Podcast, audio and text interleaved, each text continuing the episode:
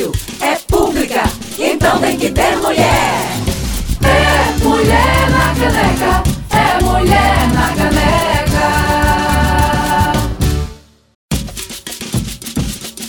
Frecaneca FM 101.5, muito boa tarde. Começa agora mais um Mulher na Caneca. Vamos de debates e notícias da semana sob uma ótica feminista. Eu sou Clareana Arocha e é um prazer estar na Rádio Pública do Recife. Bem-vinda e bem-vindo ao Mulher na Caneca. Eu sou Inamara Melo, é um prazer estar aqui com você. Nós seguiremos juntos e juntas até uma da tarde.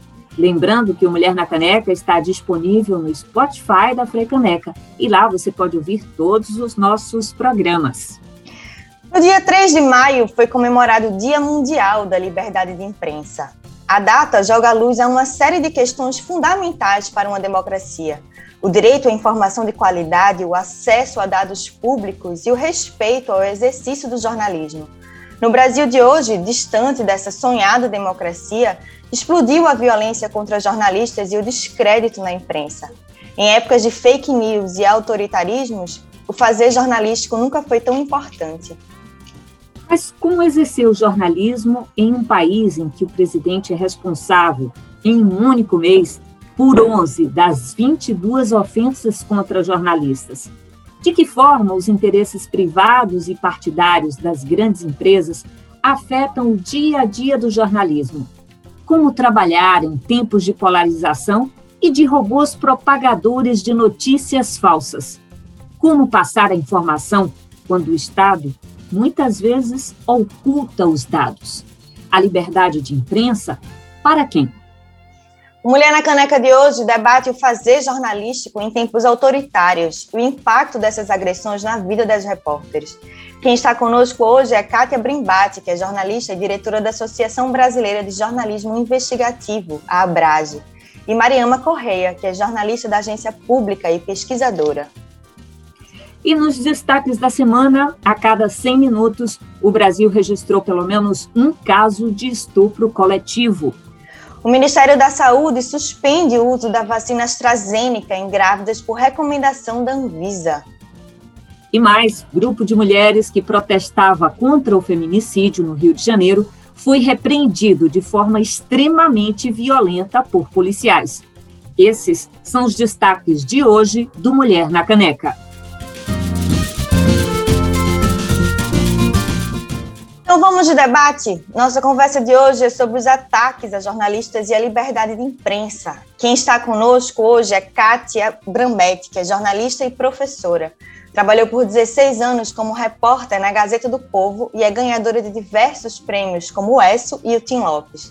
Atualmente, Kátia é uma das diretoras da Associação Brasileira de Jornalismo Investigativo, a ABRAGE. E a Mariana é jornalista e trabalha como repórter na agência pública. Tem passagens pelo Marco Zero Conteúdo, Folha de Pernambuco e assinou matérias no The Intercept Brasil e revistas da editora Abril. Também participa do Atlas Notícia, um mapeamento do jornalismo no Brasil, como pesquisadora do Nordeste. Kátia e Mariama, sejam muitíssimo bem-vindas ao nosso programa Mulher na Caneca. Boa tarde, Inamara. Boa tarde, Clariana. Muito obrigada pelo convite, pela oportunidade de falar desse assunto tão importante para o jornalismo e para a sociedade, embora a sociedade muitas vezes não perceba o quanto é importante debater esse assunto. Mariana. Boa tarde, Clariana, Inamara. Estou muito honrada de estar aqui ao lado de vocês, ao lado de Kátia, para discutir temas tão importantes e também nesse programa tão importante da minha terra. Muito feliz. Então vamos lá. Kátia, em tempos democráticos, nenhum outro presidente da República foi tão hostil à imprensa e nem arranjou tantos métodos de descredibilizá-la, sem qualquer tipo de prova. Qual a análise que a Brage faz desses tempos tão obscuros que nós estamos vivendo? Exato, Clariana. Existem números para provar o que a gente pensa sobre isso, né? Na verdade, não o que a gente pensa, mas para mostrar esse argumento claramente, né? Então, a Associação Brasileira de Jornalismo Investigativo, a ABRAGE, ela já existe há duas décadas, né, vai fazer 20 anos, e em todo esse período monitora muito claramente a forma como as autoridades, seja em nível municipal, estadual ou federal, é, lidam com o exercício da profissão essa é uma relação de conflito, sempre foi, o jornalismo sempre esteve é, é, é, questionando as autoridades públicas e, portanto, era aquela pedrinha no sapato, né? É aquela pedrinha no sapato, questionando, perguntando, é, é, cobrando respostas justificativas, querendo saber sobre investimentos, políticas públicas, né? E, portanto, é, essa função de, de fiscal aí é uma função incômoda aos olhos da, das autoridades no geral.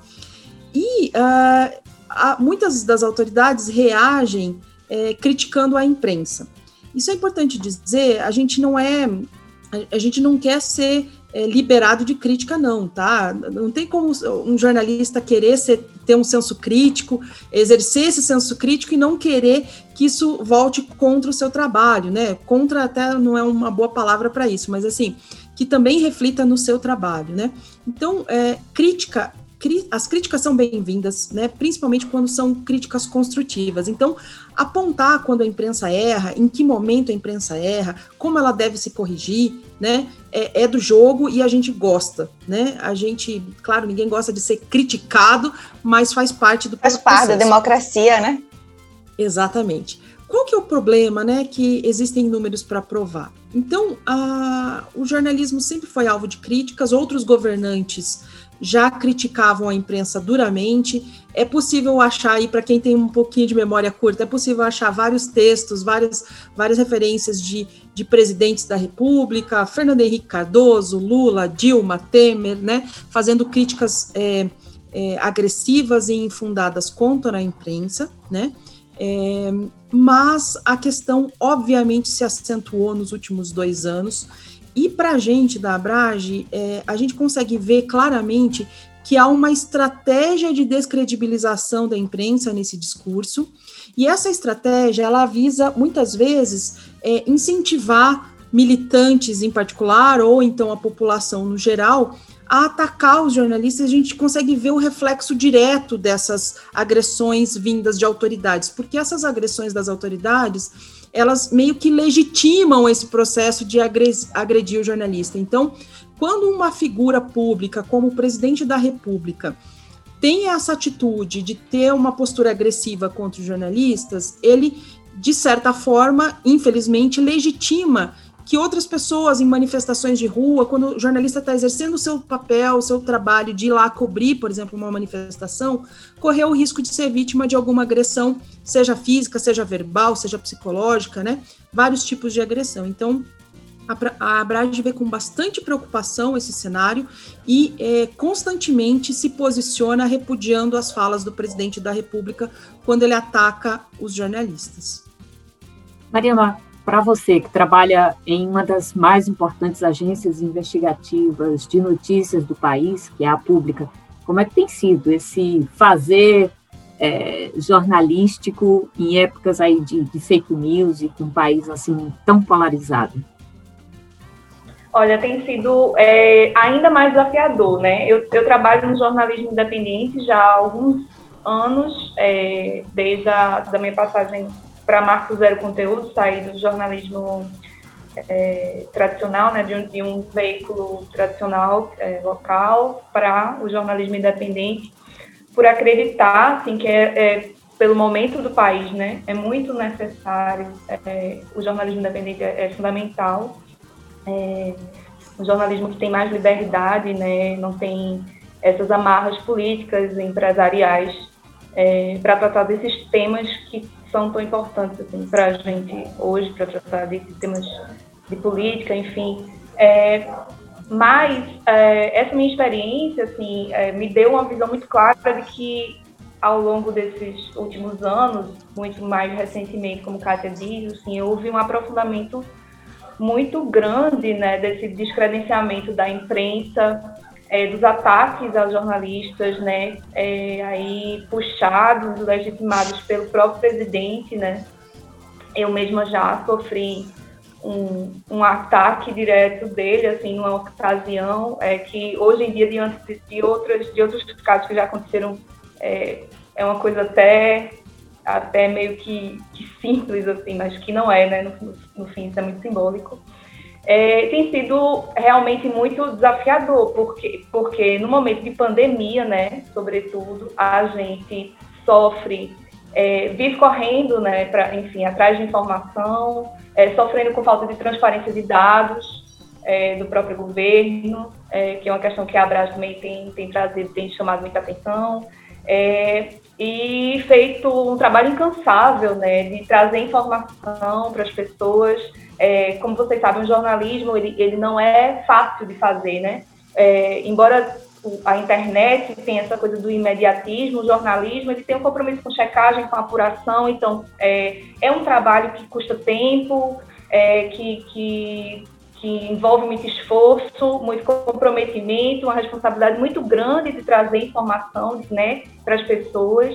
É, então, tudo isso pesa bastante é, em, um, em, um, em um cenário que a gente tem redes né, muito articuladas de, de, de de disseminação de desinformação no país, que são muito rápidas, que foram articuladas aí ao longo de anos e hoje funcionam assim de forma é, monstruosa, né, muito rápida. Então, enquanto a gente jornalista é muitas vezes está ali naquele comprometimento de apuração, de checagem, né, porque é preciso que se tenha esse, essa responsabilidade jornalística. As redes, essas redes trabalham muito rápido, de forma muito massiva, então, é, é bem desafiador, bem desgastante, é, e é um trabalho que, que precisa, que a gente precisa muito é, valorizar, né? Enfim, é, porque é, é um trabalho que é fundamental, né? Nesse momento de, de... Mais do que nunca, né?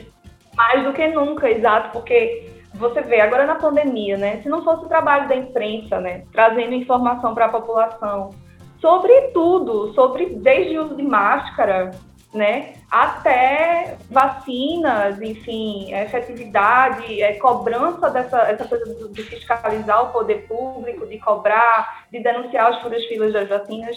Então, o que, como é que a gente teria todo esse acesso à informação, né, toda essa essa é, vigilância, né, se não fosse o trabalho da imprensa, né? A gente então, vai conversar sobre isso mais na frente, esse, esse, essa mudança da imprensa. Ô, Kátia, no dia 7 de abril, a Brage e mais sete organizações ligadas às liberdades de imprensa protocolaram uma carta aberta destinada ao, ao presidente do Senado, Rodrigo Pacheco, e ao da Câmara dos Deputados, Arthur Lira. Nessa carta, as organizações pediam compromisso dos líderes do Congresso Nacional com a liberdade de imprensa e a segurança dos vários comunicadores nesse país.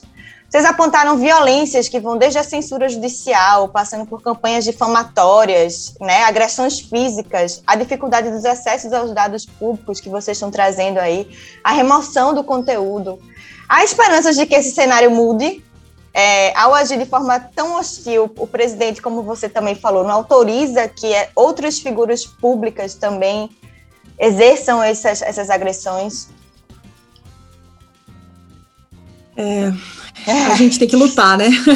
A, a minha suspirada, a, a, minha suspirada tem a ver com isso, né? A gente tem que lutar. A gente não pode, a gente não pode deixar é, de, de considerar, né, é, que existem instituições, né?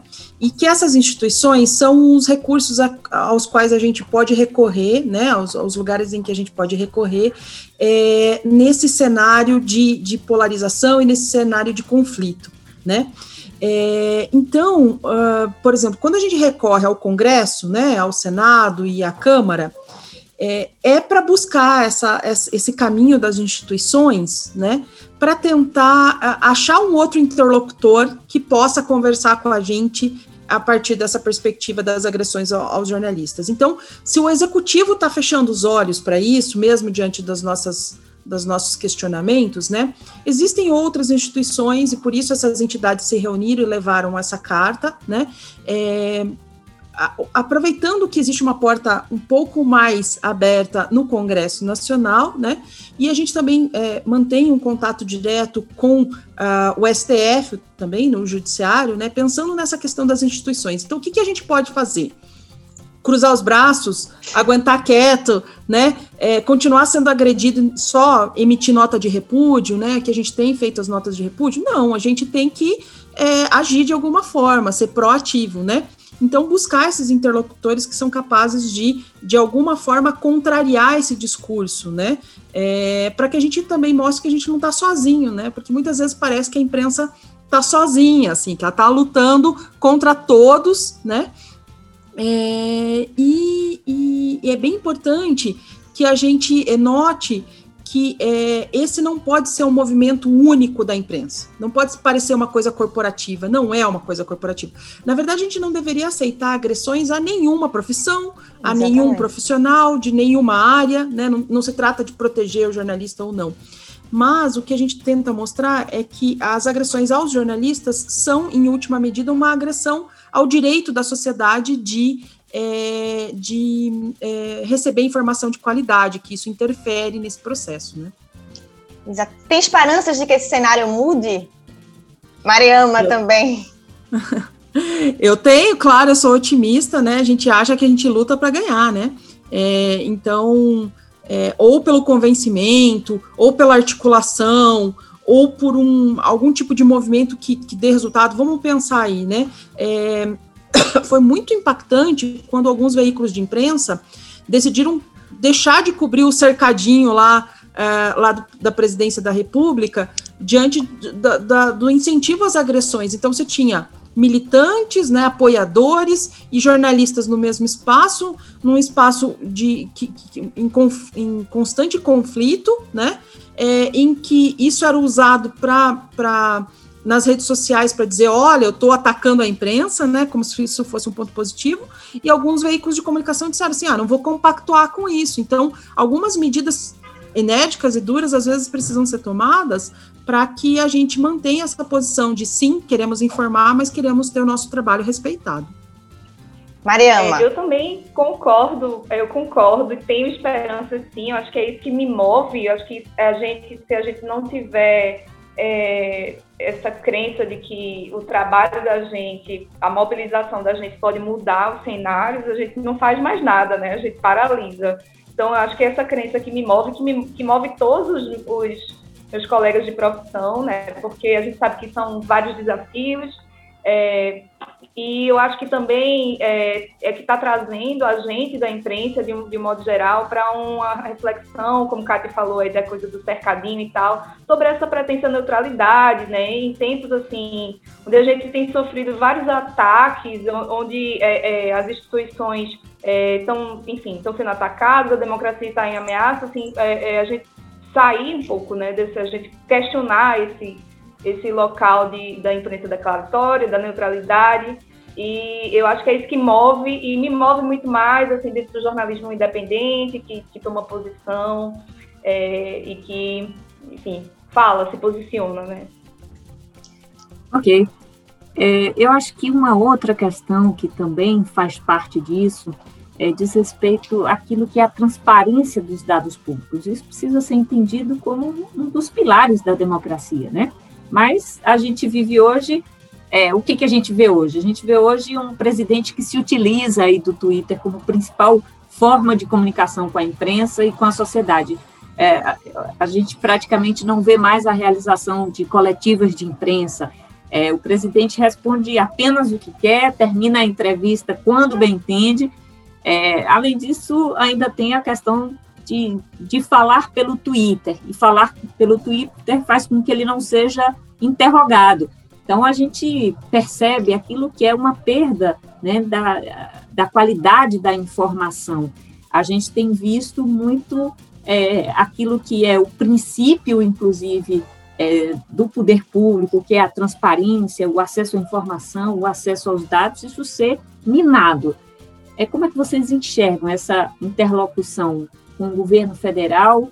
É, é, se aquilo que é a reação da imprensa, como por exemplo, deixar de cobrir o presidente ali no cercadinho, outras medidas mais deveriam ser adotadas, algum tipo de reação para que a gente é, tivesse esse, possa travar esse, esse debate.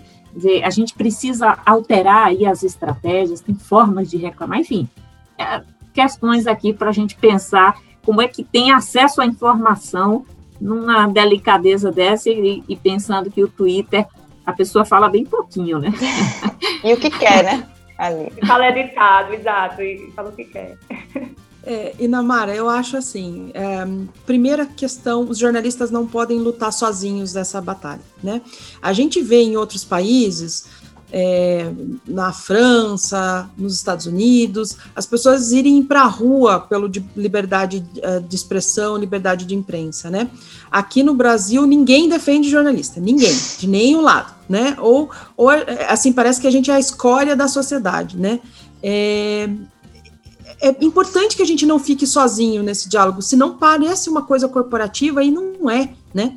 É, com relação a essa questão é, das coletivas, das entrevistas e do Twitter, é bem importante também citar isso, porque fica parecendo assim, ah, o jornalista só quer é, espezinhar mais a autoridade. Não, é o momento da interlocução, é o momento da cobrança, sem filtros ali, né? É, então, não, o presidente Bolsonaro não é o primeiro presidente a encerrar coletivas bruscamente, né?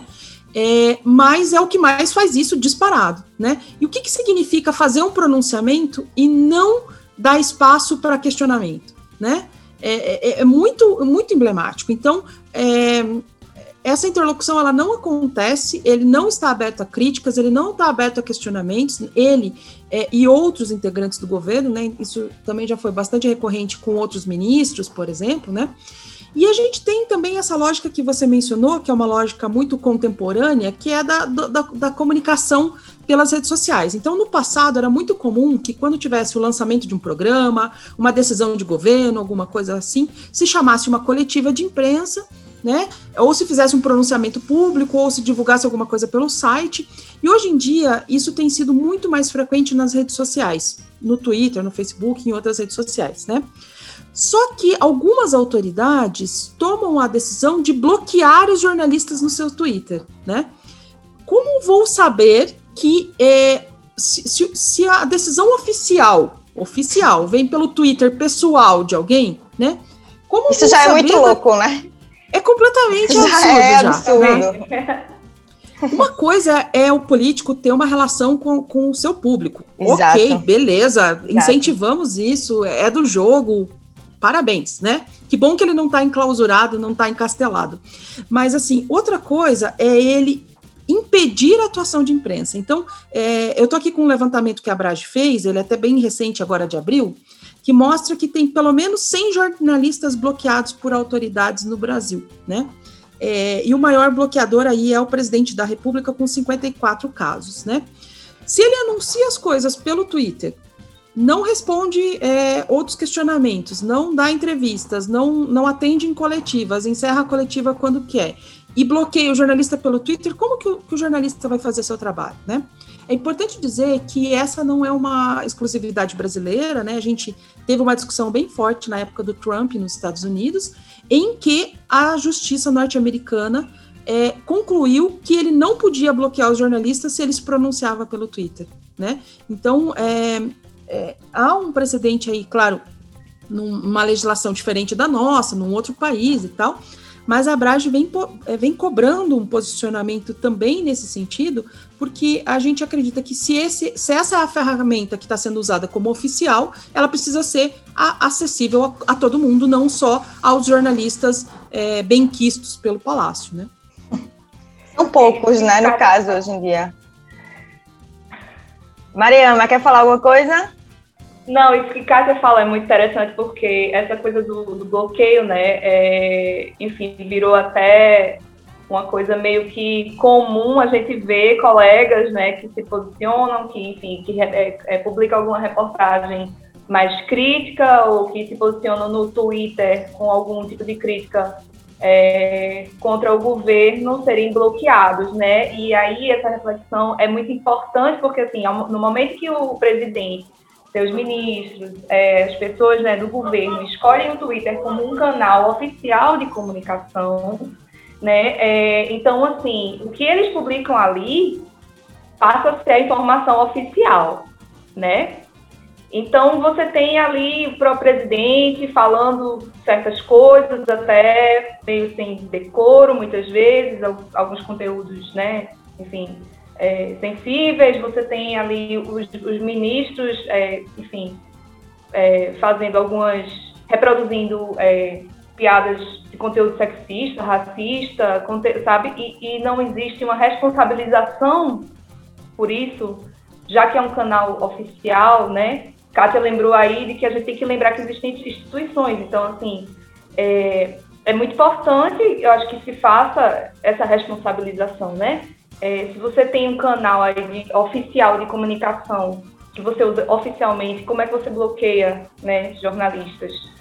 É, Eu acho que ainda tem um outro componente que, que me parece preocupante para o exercício profissional, é que, na verdade, antes o jornalista sa saía para fazer uma entrevista, para produzir a notícia, e hoje em dia meio que também recebe pronto, embalado, aquilo que é a informação que ele vai utilizar para divulgar. Isso também é um outro problema do ponto de vista do conteúdo da notícia. Então, ou recebe uma nota pronta, ou recebe a declaração pronta, e não tem mais aquela é, aquele questionamento, a informação que se busca, a produção de uma notícia e apenas a reprodução daquilo que uma fonte oficial está disposta a dizer. Isso também é um grande problema para ser pensado pela própria é, é, classe, né? pelos próprios trabalhadores do, do, fazer jornalístico. Mas eu acho que, que esse assunto a gente debate na volta, né, Clariana? Exatamente. A gente vai, para um breve intervalo e já volta. Freicaneca FM, a rádio pública do Recife.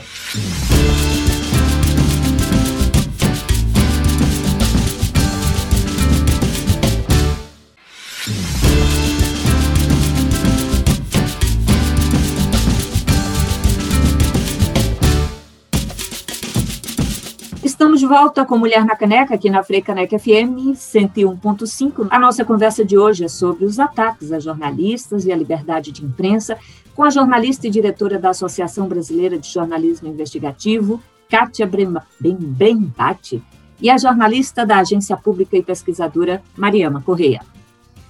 Kátia, é um dos levantamentos da Brage que, além de verificar que a gente estava falando que Bolsonaro é o responsável por metade das ofensas proferidas aos jornalistas, em, aos jornalistas em um único mês, e campeão também estavam falando dos bloqueios no Twitter, tem um dado muito importante. As maiores vítimas, né, mais da metade das agressões, foram mulheres no meio digital. Um exemplo clássico foi o da jornalista Patrícia Campos Melo, da Folha de São Paulo, que foi covardemente insultada pelo presidente. Como é que vocês têm observado isso? Quais são as medidas que essas profissionais podem tomar caso sejam difamadas? Aí eu aproveito também, Mariana, você tinha falado de uma agressão. Dá mais medo hoje ir para a rua sendo mulher do que antes? Como é que está esse contexto atual? Bom, começando com a, com a Kátia. Com Kátia, né? isso. Queria juntar duas, vamos lá. Vamos lá. Eu vou falar do geral e a, a Mari vai falar do específico do, na pele, né? É, então, vocês citaram é, essa agressão da Patrícia Campos Melo, que é uma colega da diretoria da Brage, né? Foi um caso bastante emblemático, porque, porque ele é, é, é evidentemente misógino, né? É, então, é, tanto que houve uma decisão judicial recentemente, agora de abril, é, provando né, que, que, que a justiça é, reforçando que realmente foi uma agressão é, misógina e condenando uh, ao pagamento de indenização. Claro que a indenização ela não dá conta do dano real que uma jornalista como a Patrícia Campos Melo recebeu, né? É uma pessoa bastante é, influente na área, é, com uma carreira consolidada, que foi agredida de todas as formas, com todos os tipos de montagem na internet possível, questionando a, a credibilidade do trabalho dela, é, dizendo que ela trocava informações por favores sexuais, com autoridades é, reforçando isso. Né? É, infelizmente, é, esse tipo de agressão diretamente a mulheres ela é, é um tipo de agressão que existe no mundo inteiro, né? Então, no Congresso da Brade, por exemplo, a gente, a gente é, é, teve contato com uma situação da Índia, por exemplo, em que uma jornalista é, foi vítima de uma montagem que colocava ela num, num vídeo pornográfico, o, o, rosto dela no vídeo pornográfico, e foi espalhado na Índia, né? É, como, como forma de atingir a profissional, né? Que é uma, uma tática nazista aí, que a gente, se a gente pensar, é uma tática da, da propaganda nazista do Goebbels lá, né? Que é de desqualificar o adversário. Se, se a imprensa é um adversário, eu vou desqualificar o adversário. Eu não tenho condição de desqualificar o argumento, então eu vou desqualificar a pessoa, né? E as mulheres são vítimas de, da maior parte de, das agressões porque elas estão mais sujeitas a essas cobranças sociais, né? É, então, a Patrícia foi acusada de não ser boa mãe, né? É... Mas, é, a difamação na internet dela, eu vi uma entrevista dela, é um negócio absurdo, né? É, é doloroso, né? É a gente que acompanhou, que a gente que acompanhou muito de perto, né? É, essa situação, a, o que aconteceu com a Patrícia, assim, é muito doloroso, né? Porque é o que ninguém merece sofrer, assim, né? E você não consegue. A, a horda é tão grande, o volume é tão grande, não adianta você pedir para apagar, porque você não vai conseguir é, controlar isso, né? É, é, o volume você não consegue controlar o tipo de, de dessa agressão, então é, é, é, de um montante incalculável, né? E a, a Abrage se preocupa sim com essa situação é, da, da, da, mulher estar tá muito mais exposta, né? A gente faz um monitoramento. Infelizmente, a gente teve que criar um monitoramento de agressões a jornalistas, né? A gente não queria ter que criar um monitoramento disso, mas as circunstâncias fizeram com que a gente tivesse que criar um monitoramento disso. E esse monitoramento mostrou que as mulheres são maiores vítimas, né? São uh, vítimas em maior quantidade. Então, respondendo a sua pergunta, assim, o que, que a gente tem feito? A gente tem monitorado, porque é preciso identificar, e a partir da identificação, a gente tem oferecido uma série de suportes para jornalistas. Então, a gente repudia, né, principalmente quando vem de uma autoridade, alguma fonte identificável, né? A gente cobra que as autoridades investiguem quando é, quando é o caso de, de haver uma investigação.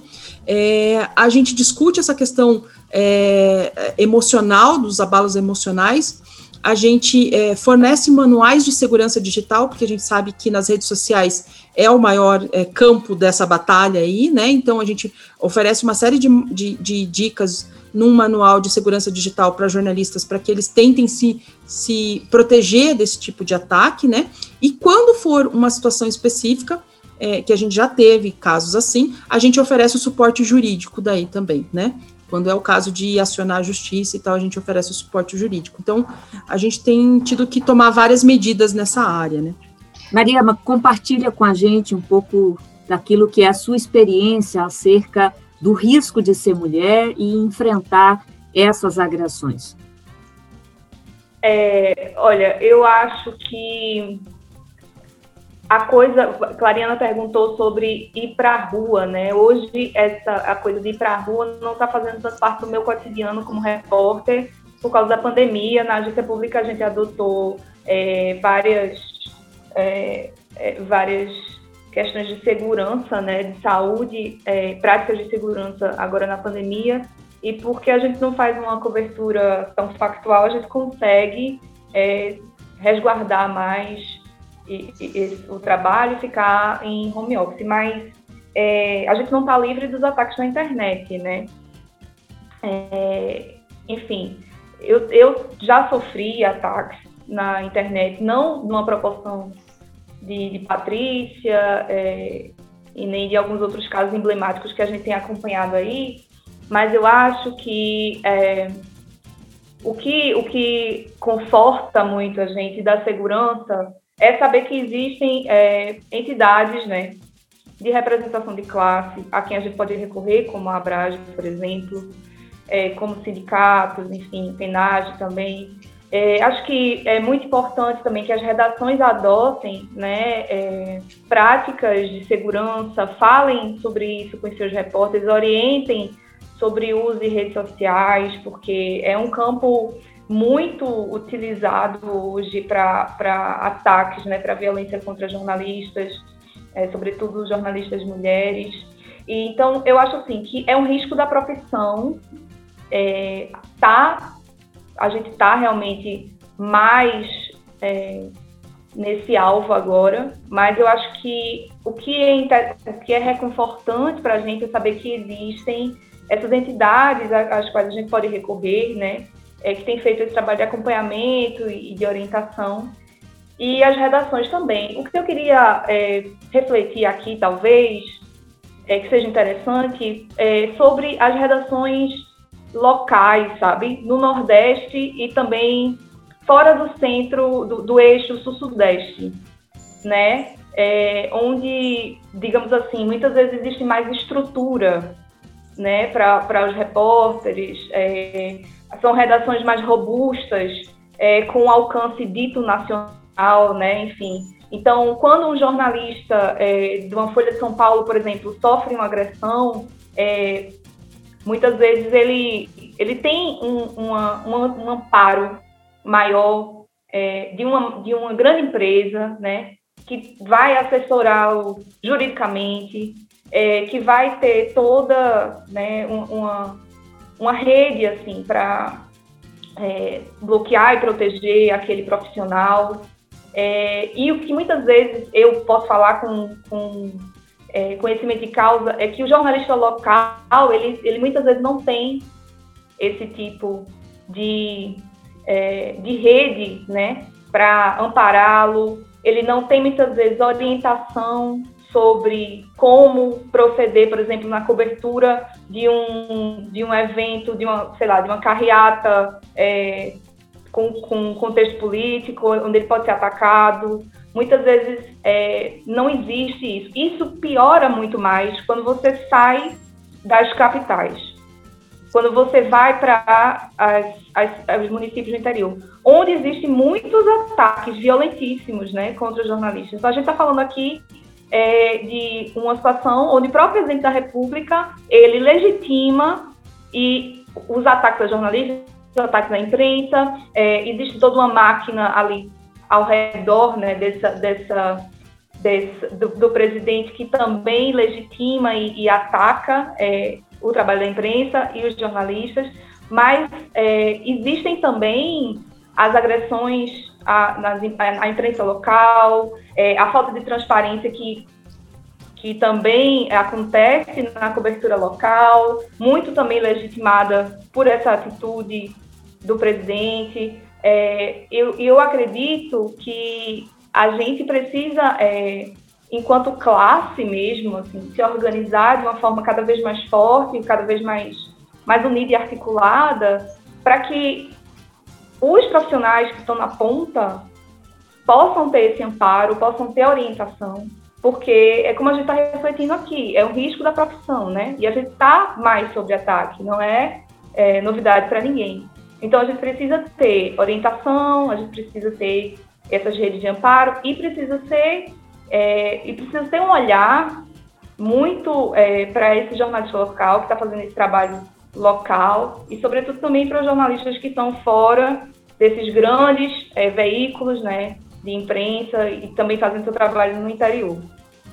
No início dessa nossa entrevista, desse nosso bate-papo, a Kátia comentou aqui que ninguém defende jornalistas. Aí eu queria fazer uma pergunta para vocês sobre a responsabilidade da própria imprensa sobre esse cenário que a gente está vivendo hoje porque não há dúvidas de que Bolsonaro, ainda lá, quando deputado, já demonstrava um vasto leque de, de preconceitos, de autoritarismo, e uma parte considerável da imprensa preferiu ignorar esse comportamento, os absurdos ditos, e, de alguma maneira, até ajudou a pavimentar o golpe contra a presidente Dilma. É verdade que depois de sucessivas tentativas aí de sabotagem à imprensa, de corte de verbas, a imprensa brasileira meio que tomou o rumo e tem prestado um serviço importante à sociedade, né? alertando contra notícias falsas, é, destacando a importância da ciência. Os jornais, é, inclusive, formaram um consórcio para divulgar e analisar os dados da pandemia. Mas eu, eu queria que vocês pensassem o seguinte: é, jor, o jornalismo, a, a imprensa brasileira está tentando resgatar o valor que tem perante a sociedade? Eu acho é. que sim, eu acho que acho que as estratégias não estão muito bem desenhadas ainda, né? Mas eu acho que sim, né? Então, quando você fala do consórcio, por exemplo, né, é uma, uma medida inédita no Brasil, né? Na verdade, a gente teve uma medida inédita no Brasil já em 2018, né?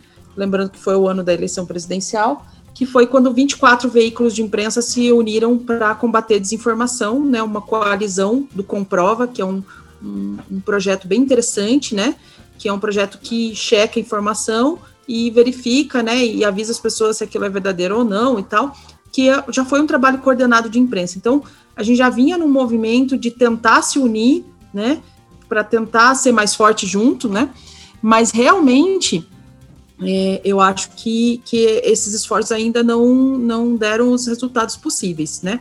Antes eu falei da questão institucional, de a gente buscar interlocutor com várias instituições, né? Porque é importante a questão institucional. A questão institucional, tem gente que acha que isso é tudo muito burocrático, né? A gente, a gente se, é, a gente evoluiu como sociedade, a gente construiu as regras, os nossos combinados, as nossas convenções sociais, e essas convenções servem para que a gente não viva na barbárie, né? Então, o Estado Democrático de Direito não é uma expressão só aí dos advogados, juízes e tal, né? É uma, uma questão de quais são os meus direitos, é, é, é uma questão, inclusive, de eu poder lutar por mais direitos, né? Lutar para que esses meus direitos sejam respeitados e tal, né? Então, é, eu acho que neste momento a imprensa ainda não conseguiu convencer as pessoas da sua é, importância, mostrar sua, sua é, importância no dia a dia, no cotidiano, né? Isso que a Mari falou, é, é, como que seria viver numa pandemia sem imprensa? Ah, eu não aguento mais vocês falando de máscara, eu não aguento mais vocês falando de vacina. Gente, o, o que, qual seria o caos institucionalizado se a gente Vamos tomar cloroquina. Entende? É, é, o que vamos é. nos informar pelo grupo de WhatsApp? Então, assim, é. no grupo de WhatsApp chega desinformação e chega informação que foi apurada pela imprensa. Muitas vezes as informações que vocês usaram para decidir se vocês mandam o filho para a escola ou não, é uma informação que foi mediada pela imprensa e você nem sabe disso, né?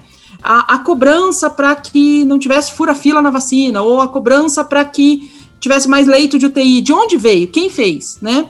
Quem chegou para o governante e disse: vocês vão divulgar os dados? Né? Então, é, quando a Inamara falou sobre é, a, a, dificuldade que a pandemia acentuou ainda mais, ela já existia antes, né? Mas essa dificuldade que, que ficou mais acentuada do jornalista receber esse pacote pronto dos órgãos oficiais, né, não é o ideal, né? É uma situação, uma situação que, que limita, né? Então, quando a gente fala, de, por exemplo, de leite de UTI, né? Como que a gente vai checar essa informação que é uma informação oficial? Né? A gente está com uma série de amarras aí que a gente gostaria de, de desamarrar, digamos assim, né? Quando os consórcios de imprensa, é importante lembrar, quando o consórcio de imprensa dos oito veículos foi montado para fazer aquele monitoramento diário dos casos, foi quando o Ministério da Saúde disse que não ia divulgar mais o dado, né? Então, assim, não foi uma atitude numa uma atitude, ah, somos bonzinhos. Não, a gente, né, o, o Ministério disse que não vai mais divulgar, a gente vai ter que achar essa informação de algum lugar, né? E se articulou muito rapidamente ali para conseguir informação. Então, é... Infelizmente, agora a gente está assistindo a recusa em fazer o, o censo do IBGE, que aí é um drama enorme nesse país. É, então, voltamos ao ponto de que a população em geral não consegue entender a dimensão disso, né? Ah, qual que é o problema de não fazer o censo? É um problema que a gente já está dois anos atrasado, né? Porque o censo deveria ter sido feito no início lá de 2020 para ser divulgado ainda em 2020, né? Mas daí, é, com a pandemia e tal, atrasou tudo e tal. Ele tem que ser de 10 em 10 anos, ele tem que ter parâmetro, ele tem que ter metodologia, é, senão a gente vai estar tá, é, desenhando política pública no escuro, né? É, não se sabe o número de moradores das cidades. É, como é que você vai projetar para os próximos 10 anos a rede de ensino, a rede de saúde, a rede de segurança, se a gente não tem dados, se a gente está é, é, trabalhando com, com, dados de 10 anos atrás, né? É, o IDH, por exemplo, que é um, um índice de que mede, mede, renda, educação e saúde, ele foi calculado com base nos, nos dados de 2010, gente, não dá, né? Não dá para a gente, é, 11 anos depois, estar tá trabalhando com, com esses dados antigos. Então, é, mais as pessoas só veem quanto custa o censo, que realmente vão bater na minha casa, vão me fazer um monte de pergunta. É importante, gente, que vocês respondam essas perguntas. É importante que tenha o censo, né? Não é, não é só é, é, as pessoas que querem trabalhar no censo, que estão buscando um emprego, que normalmente são as que fazem a grita mais volumosa, que estão certas de pedir o censo todos, todos nós brasileiros deveríamos estar pedindo pelo censo.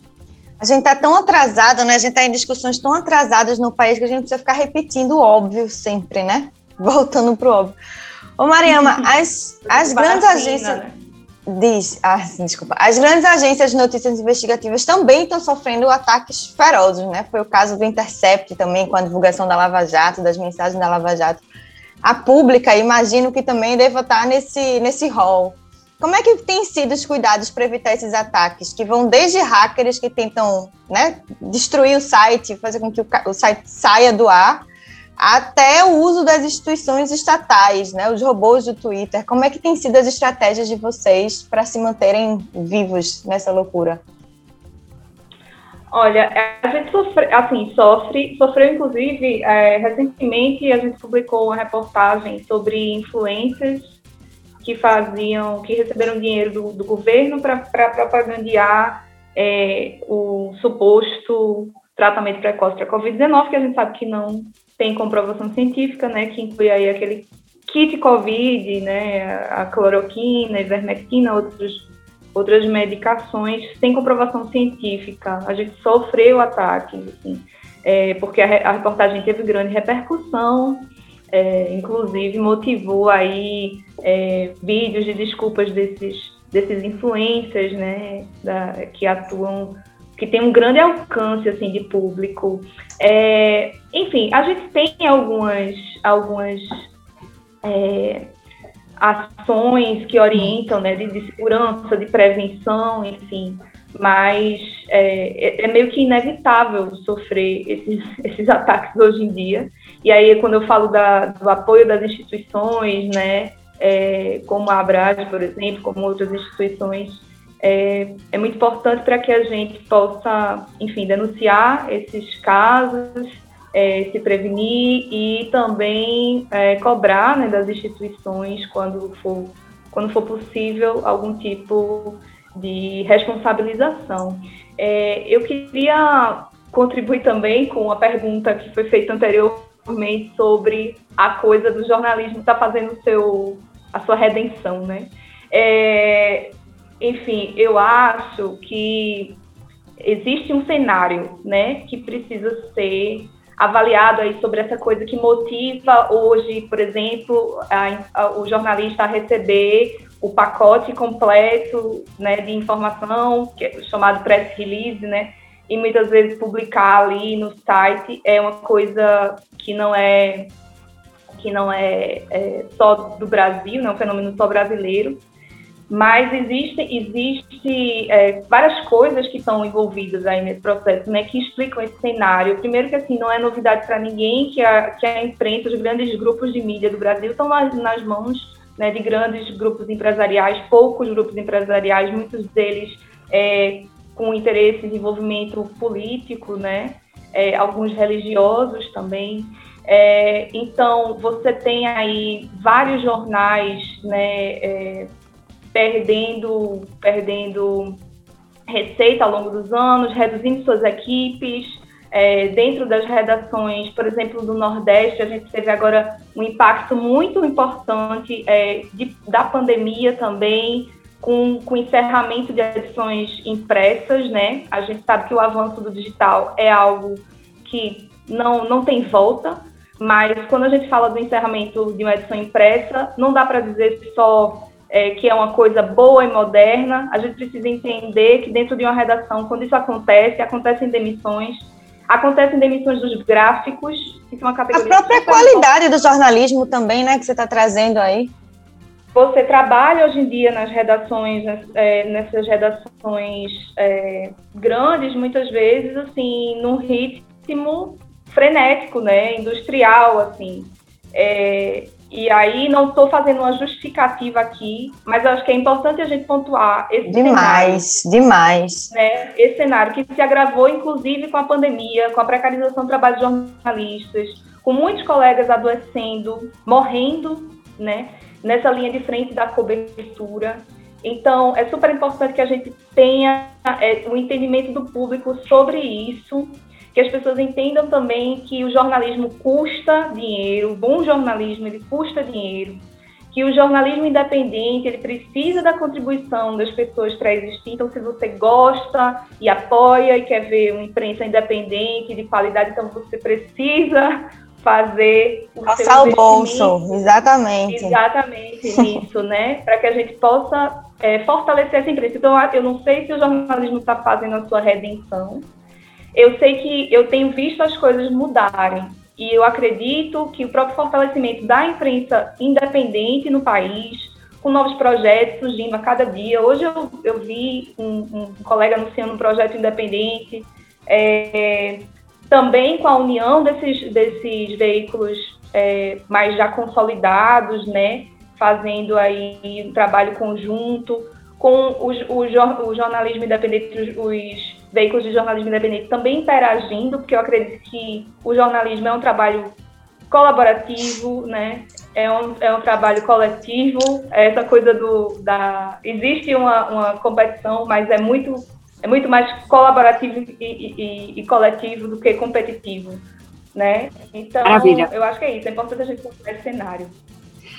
Bom, a gente encerra essa nossa entrevista desejando a vocês duas, profissionais de imprensa, mulheres, é, batalhadoras por essa profissão, é, primeiro a nossa integral solidariedade, não apenas política, mas também né, entendendo a necessidade de respeito à profissão, a necessidade de valorização, de melhores salários. Por isso, Kátia e Mariama, muito obrigada a vocês. Voltem sempre aqui ao Mulher na Caneca, nossos microfones estarão sempre abertos. Muito obrigada pelo convite, uma delícia falar com o Nordeste, eu estou aqui no Sul, aqui em Curitiba, então perdoem aí o sotaque, bem puxado, é, e sempre que quiserem falar de jornalismo, estou à disposição, é um debate que eu gosto muito, né, sou professora universitária também, então a gente faz esse esse debate na Universidade Positiva, onde eu dou aula também, né? Então, com mais de 20 anos de experiência, tem muita história para contar, é só me chamar. Ótimo. Mariama. Gente, queria agradecer muito, muito bom falar com as conterrâneas, muito bom falar com Kátia de, de Curitiba, todos os sotaques sempre bem-vindos desse Brasil. É, enfim, queria lembrar e reforçar que o ataque né, é, contra a imprensa, contra o jornalismo é também uma ameaça ao direito à informação né, das pessoas e que isso atinge todos nós. Então a gente tem que lutar junto por esse direito. Exatamente. A gente vai para um breve intervalo e já volta. Nós vamos ouvir Samba que Elas Querem, cantando Menino Miguel, uma homenagem a Mirtes Renata, mãe de Miguel. A gente traz essa música para endossar o coro da justiça, né? Algumas testemunhas do caso estão sendo ouvidas pelo Tribunal de Justiça de Pernambuco sem a presença dos advogados de Mirtes. Mulher na Caneca também quer saber por quê. Frei Caneca FM, a rádio pública do Recife.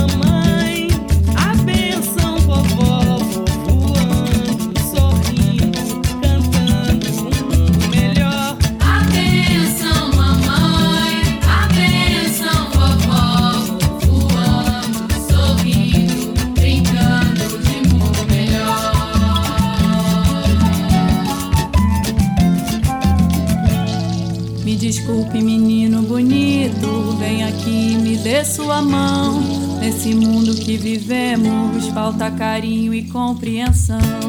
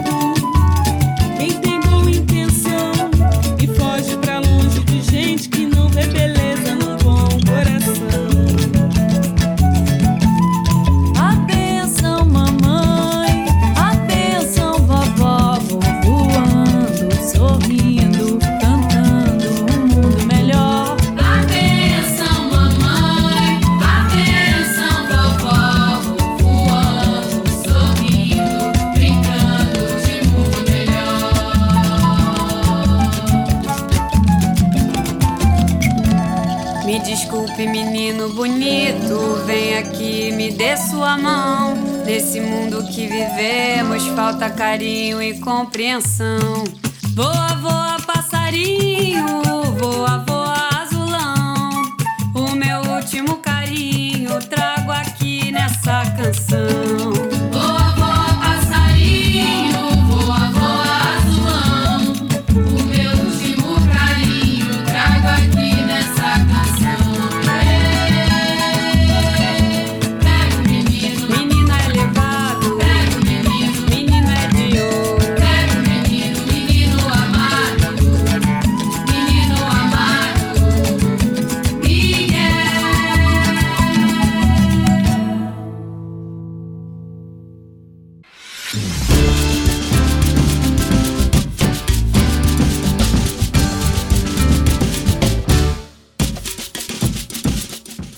Volta com Mulher na Caneca, aqui na Freicaneca FM 101.5, a rádio pública do Recife.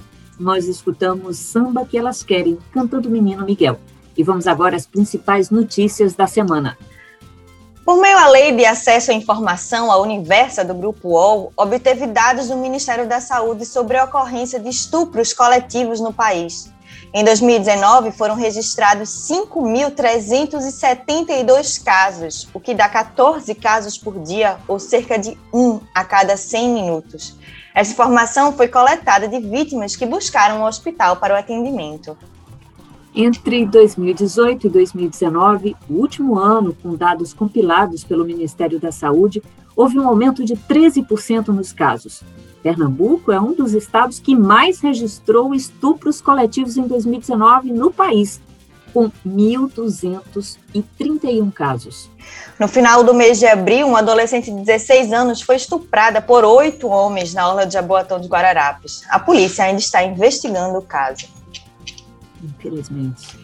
O Ministério da Saúde decidiu suspender temporariamente o uso da vacina AstraZeneca em gestantes e puérperas após recomendação da Agência Nacional de Vigilância Sanitária, a Anvisa.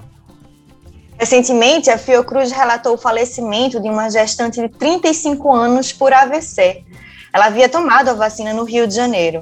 A relação do caso, no entanto, ainda não foi comprovada com a vacina.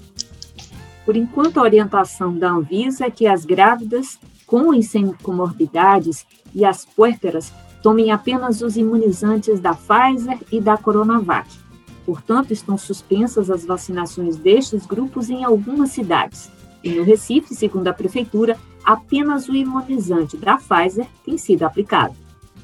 A outra notícia é que um grupo de mulheres que protestava pacificamente contra o feminicídio em frente a uma delegacia na cidade de Paraty, no Rio de Janeiro, foi reprimida de forma violenta por um policial que saiu de dentro da delegacia com um fuzil e atirou contra as mulheres. De acordo com a testemunha, as mulheres estavam pedindo o fim da violência contra as mulheres e receberam mais violência da polícia. Nenhuma das mulheres presentes foi ferida pelos dois tiros disparados pelo policial. A Polícia Civil declarou que instaurou um, procedimento para apurar os fatos, inclusive a conduta do policial. Também revelou que agendou uma reunião com a liderança do movimento de mulheres para conversar sobre suas demandas.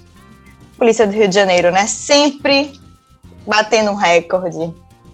Eu acho que é bastante difícil a situação das forças policiais no Brasil, mas fica este assunto para um próximo programa, né? Exato. Mariana. Mulher na Caneca fica por aqui. Sugestões de pauta podem ser enviadas para mulhernacaneca.gmail.com. Nós ficamos por aqui agradecendo o trabalho técnico de Flávio Rodrigues. Eu, Marcionila e Clariana voltaremos na próxima sexta ao meio-dia aqui na Frei Caneca FM. Afinal, se é rádio, se é pública, tem, tem que ter mulher. mulher. É mulher na caneca.